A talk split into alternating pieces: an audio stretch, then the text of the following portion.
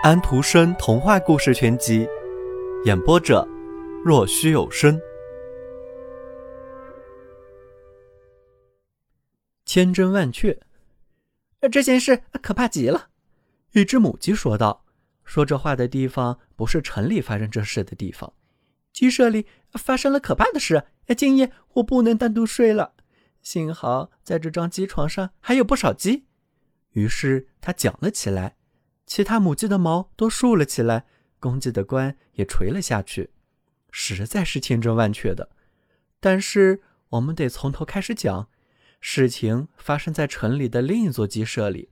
太阳落下去，鸡都归了窝。其中的一只，一只白毛矮脚母鸡，下完了它照例应该下的蛋。作为一只母鸡，不论从哪方面看，它都是一只很体面的鸡。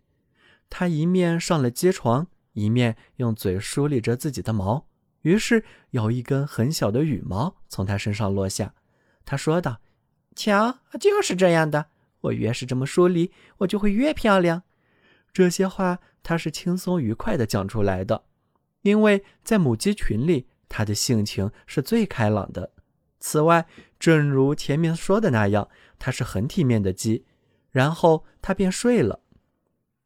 四周很黑，母鸡紧挨着母鸡，离它最近的那只并没有睡着。可以说它听到了，也可以说它没有听到。在这个世界上，要想清静的生活，就应该这样。但是他忍不住对靠他很近的邻居说：“你听见了吗？啊，都说了些什么？我不指名，可是是那么一只母鸡，它要把自己的毛全剃光，为了是好看。我要是公鸡的话，一定瞧不起它。”在鸡舍的正上方住着母猫头鹰和她的猫头鹰丈夫以及猫头鹰孩子，他们这一家子耳朵尖极了。他们听到了那位母鸡讲的每一个字，他们转动着眼珠。猫头鹰妈妈扇着翅膀说：“别去听。不过你们听到刚才说了些什么没有？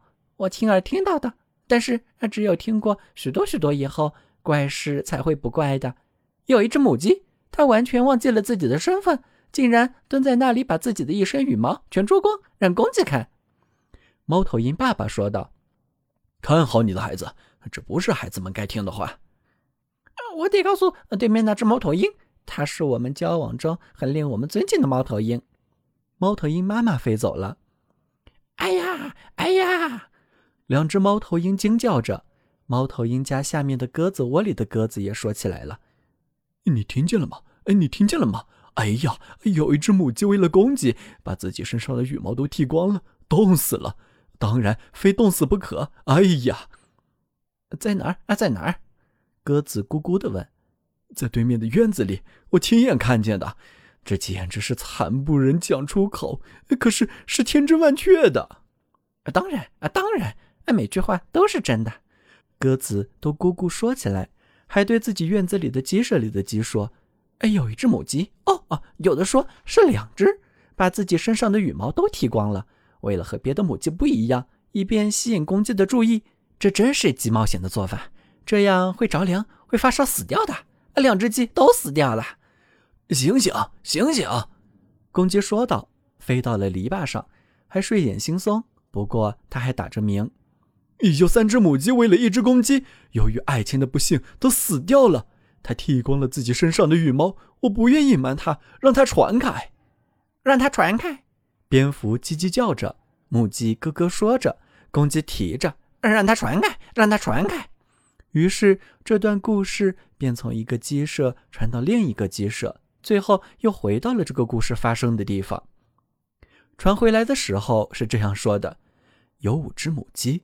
为了让公鸡看看谁因为感情问题变得最消瘦，把自己的羽毛全都捉光，他们互相捉了起来，打得头破血流，都倒下死了。